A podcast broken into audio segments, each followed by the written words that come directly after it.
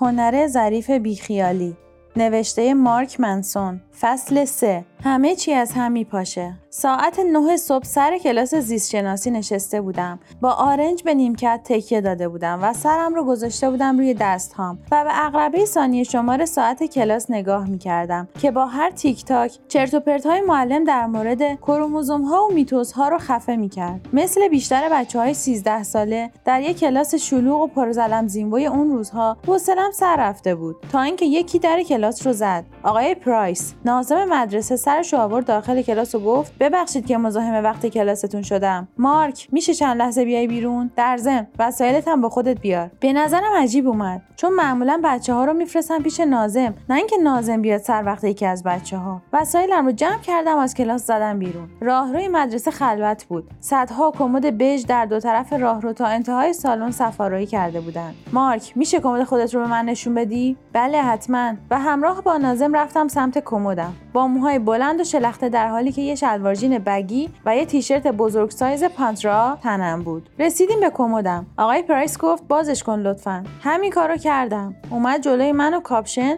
لباسهای باشگاه و کوله پشتیم رو جمع کرد. تقریبا همه محتویات کمدم منهای چند تا دفتر خودکار. راه افتاد سمت اتاق خودش رو بدون اینکه به عقب نگاه کنه گفت دنبالم بیا. حسهای ناجوری اومده بود سراغم. به اتاقش که رسیدیم از من خواست که بشینم. در رو بست و قفلش کرد. رفت سمت پنجره ها و کرکره هاشو کشید پایین که کسی از بیرون نتونه داخل رو ببینه. کف دستم شروع کرده بود به عرق کردن. این یه ملاقات معمولی با نازم مدرسه به نظر نمی اومد آقای پرایس شروع کرد به زیر و رو کردن وسایل من. جیب هام رو گشت زیپ های کولم رو باز کرد لباس های باشگاه هم رو تکون داد و همه رو روی زمین انداخت. بدون اینکه سرش رو بلند کنه و بهم خیره بشه ازم پرسید می‌دونی دنبال چی میگردم مارک؟ نه مواد. این کلمه لرزه انداخت بر بدنم.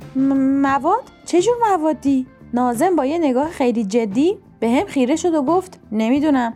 تو چه جورشو داری؟ این رو در حالی گفت که داشت یکی از پوشه های پلاستیکیم رو باز می‌کرد که داخلش رو بگرده. عرق مثل زائده های قارچی از پوستم می‌زد بیرون. از کف دستم شروع شده بود و حالا به بازوها و گردنم رسیده بود. خون به سمت مغز و کلم سرازیر شده بود و شقیقه ها مثل چی زغزغ می‌کرد؟ مثل هر بچه 16 ساله که به حمل و فروش مواد مخدر در مدرسه متهم شده بود می‌خواستم فرار کنم و یه جای قایم بشم. گفتم نمی‌دونم راجع به چی دارید حرف می‌زنین ولی لحنم خیلی متزلزل تر از اون چیزی بود که می‌خواستم. حس کردم که الان باید لحن مطمئنتری داشته باشم. یا شایدم نه. شاید باید ترسیده باشم. دروغگوها باید لحن مطمئنی داشته باشن یا وحشت زده. چون هر جوری که هستن من می‌خوام برعکسش باشم. ولی عوضش نامطمئن و متزلزل بودنم بیشتر هم شد. در واقع متزلزل بودنم به خاطر اینکه متزلزل به چشم می اومدم باعث شد بیشتر متزلزل بشم. همون چرخه لعنتی جهنمی. آقای نازم گفت حالا می‌بینیم و همزمان شروع کرد به تفتیش کوله پشتیم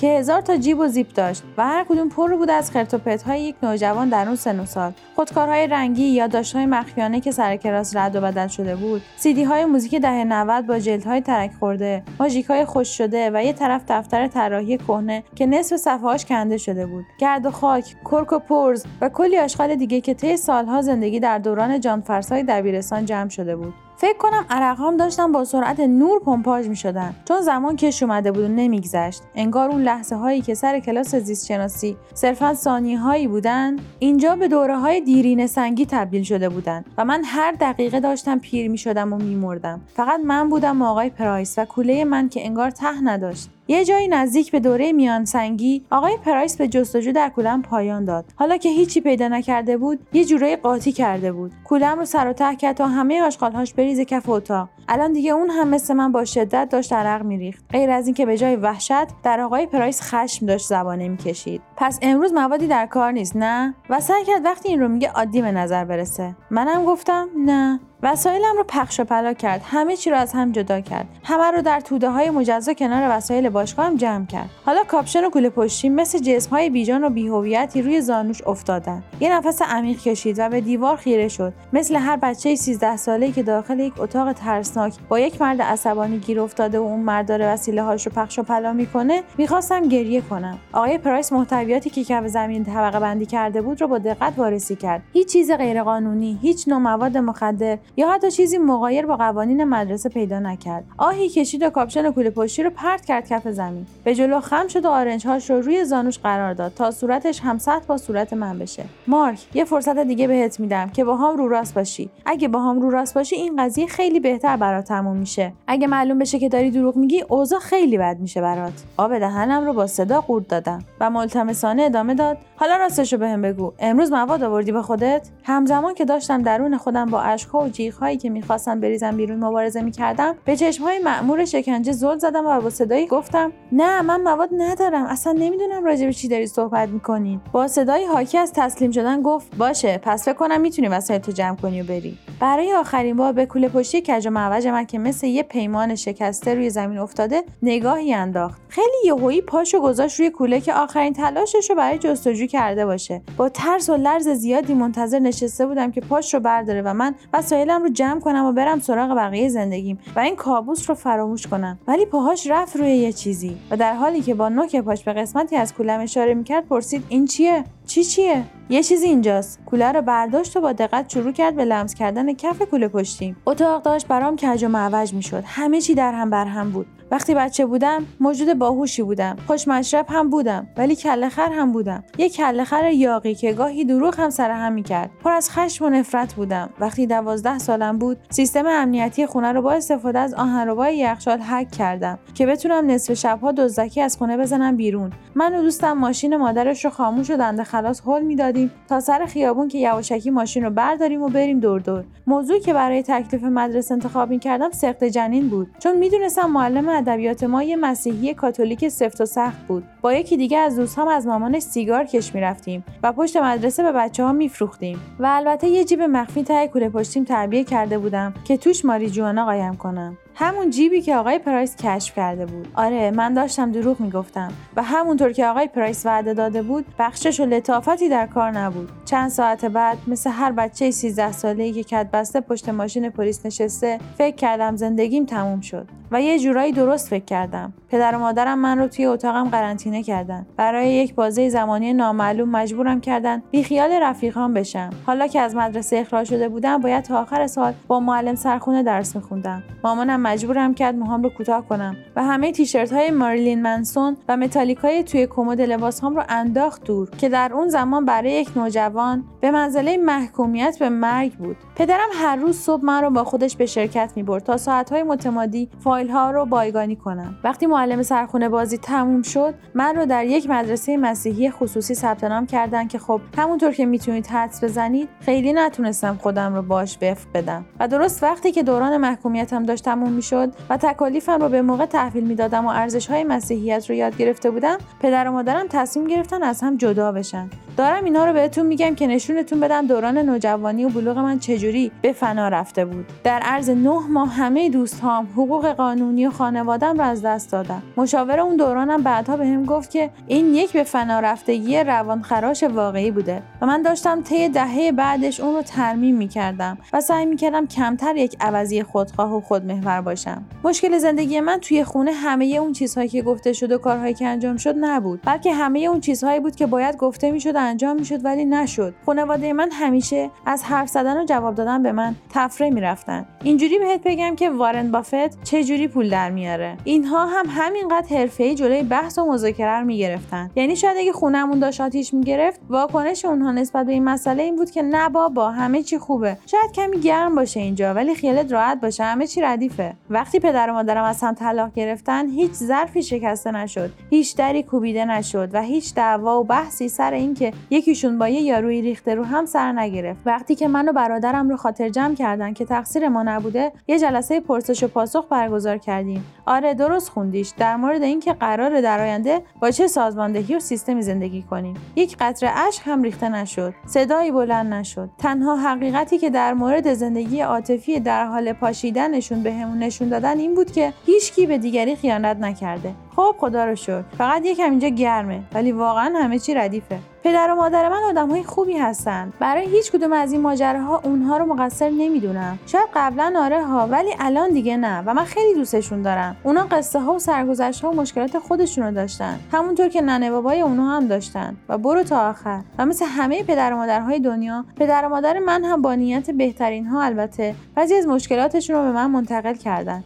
همونطور که احتمالا من هم به بچه ها منتقل خواهم کرد. وقتی به فنا رفتگی روانخراش اینچنینی در زندگی برامون اتفاق میفته به طور ناخودآگاه احساس می‌کنیم که انگار مشکلاتی داریم که هیچ وقت نمی‌تونیم حلشون کنیم. و این ناتوانی پیشفرض برای حل مشکلات باعث میشه که حس کنیم بدبخت و بیچاره هستیم. ولی این باعث یه چیز دیگه هم میشه. اگه مشکلاتی داشته باشیم که حل نشدنی هستن ناخودآگاهمون به این نتیجه می‌رسه که ما یا به طرز منحصر به فردی خاص هستیم یا به طرز منحصر به فردی معیوب. اینکه ما شبیه هیچ آدم دیگه نیستیم و قوانین باید برای ما متفاوت باشه. ساده تر بگم خود محق بین میشیم. دردی که در این دوران کشیدم من رو در یک جاده خود محق بینی کشید که بیشتر سالهای بزرگسالی توش جولا می‌دادم. در حالی که خود بینی جیمی در دنیای کسب و کاری خودش رو نشون داده بود. جایی که اون می‌تونست وانمود کنه یک آدم موفق و خفنه. ولی خود بینی من توی روابط خودش رو نشون داد. مخصوصا با زنها. آسیب های روانی که بر من وارد شده بود باعث شده بود در مفاهیمی مثل صمیمیت و پذیرش مشکل داشته باشم. می‌خواستم به طور افراطی چیزهایی که بر من گذشته بود رو جبران کنم که به خودم ثابت کنم همیشه دوستم دارن و مورد پذیرش قرار می‌گیرم. در نتیجه شروع کردم به دختربازی و همش دنبال رابطه با زنها بودم. مثل یک معتاد به کوکائین که میپره روی یه آدم برفی ساخته شده از کوکائین. باهاش عشقبازی شیرینی کردم و بدون معطلی خودم رو توش خفه کردم. به یک بازیکن تبدیل شده بودم. یه بازیکن نابالغ خودخواه و البته گاهی کاریزماتیک و جذاب. قسمت عمده یک دهه از عمر من به روابط سطحی و ناسالم گذشت. اگرچه این روابط حال می‌داد ولی اون چیزی نبود که من تشنش بودم. مورد علاقه بقیه بودم و برای اولین بار در زندگیم ارزشمند بودم. میل شدیدم به تایید شدن باعث شد عادت خودمحوری و افراط در من ایجاد بشه. خودم رو محق می‌دونستم که هر کاری دلم می‌خواد بکنم که از اعتماد آدمها سوء استفاده کنم که احساسات آدمها رو نادیده بگیرم و بعد این کارها رو با عذرخواهی و دلایل بیخود توجیه کنم. اگرچه این دوران لحظه های باحال و هیجان انگیز زیادی داشت و من با دخترهای فوق العاده آشنا شدم ولی همه این مدت زندگیم کمابیش در و داغون بود. اغلب اوقات بیکار بودم روی کاناپه دوستهام یا با مامانم زندگی می‌کردم. بیشتر از اونی که باید الکل مصرف می‌کردم و رفقای خوبی هم از دست دادم. و وقتی که با دختری که واقعا دوستم داشت ملاقات می‌کردم خودمحوریم گم می‌زد به همه چی. هرچه درد عمیقتر باشه بیشتر در مقابل مشکلاتمون احساس درماندگی می‌کنیم و در نتیجه خودمحق بینی بیشتری رو به کار می‌گیریم که حضور این مشکلات رو جبران کنیم. این خودمحق بینی به یکی از این دو روش خودش رو نشون میده. یک من خوبم بقیه بدن پس باید مثل یک استثنا با من رفتار بشه. دو من بدم بقیه خوبن پس باید مثل یک استثنا با من رفتار بشه. از بیرون طرز فکر متضادی دارن ولی از درون همون هسته لزج خودخواه رو دارن. در واقع می‌بینی که آدم های خود بین هی بین این دو حالت رفت آمد می‌کنن. یا بر بام جهان ایستادن یا اینکه جهان روی سرشون خراب شده. بسته به اینکه چه روزی از هفته باشه یا اینکه اون لحظه با اعتیادی که دارن چجوری دارن کنار میان. بیشتر آدم ها شخصیت مثل جیمی رو به درستی یک خودشیفته پرخاشگر عوضی تشخیص میدن. چون که خود برتربینی متوهم جیمی خیلی پرسر و صداست. ولی چیزی که آدم ها به درستی خود محق بینی تشخیص نمیدن شخصیت هایی که مدام خودشون رو خار عاجز و بیارزش میپندارن. اینکه هر چیزی در دنیا رو دلیلی بر قربانی بودن خودت تعبیر کنی به اندازه طرز فکر مخالفش خودخواهی میطلبه. این طرز فکر که مشکلات حل نشدنی داری به همون اندازه انرژی و توهم خود مهم پنداری میطلبه که معتقد باشی در زندگی و رفتارت هیچ مشکلی نداری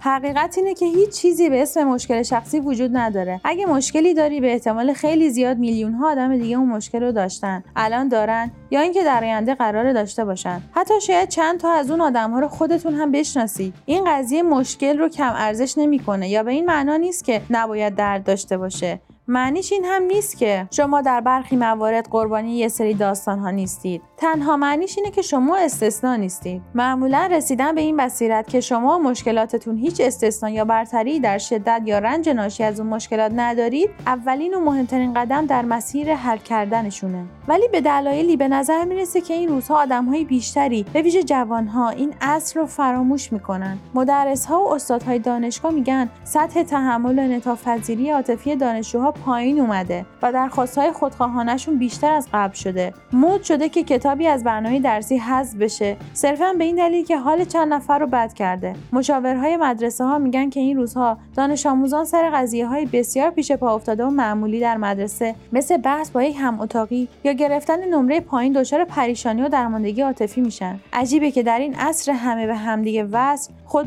بینی به بالاترین حد خودش رسیده. انگار یه چیزی در مورد تکنولوژی هست که باعث میشه نقطه ضعف ها و ناامی های شخصیتمون به مرز جنون برسه. هرچه بیشتر آزادی ابراز خیشتن بهمون داده میشه بیشتر می‌خوایم از زیر بار سر و کله زدن با کسانی که ایده های مخالف دارن یا باعث ناراحتی ما میشن در بریم. هرچه بیشتر در معرض دیدگاه های مخالف قرار می‌گیریم بیشتر از وجود اون دیدگاه ها آزرده خاطر میشیم. هرچه زندگیمون راحتتر و گل و بلبلتر میشه بیشتر حق خودمون می‌دونیم که حتی بهتر از اینی که هست بشه. مزایای اینترنت و شبکه های اجتماعی بر کسی پوشیده نیست. از خیلی جهات ما در بهترین دوران ممکن زندگی می‌کنیم. ولی شاید این تکنولوژی ها دارن اثرات جانبی ناخواسته روی ما می‌ذارن. شاید همین تکنولوژی هایی که ابزار رهایی آموزش برای خیلی ها هستن همزمان دارن حس خود محق بینی آدم ها رو بیشتر از همیشه می‌کنن.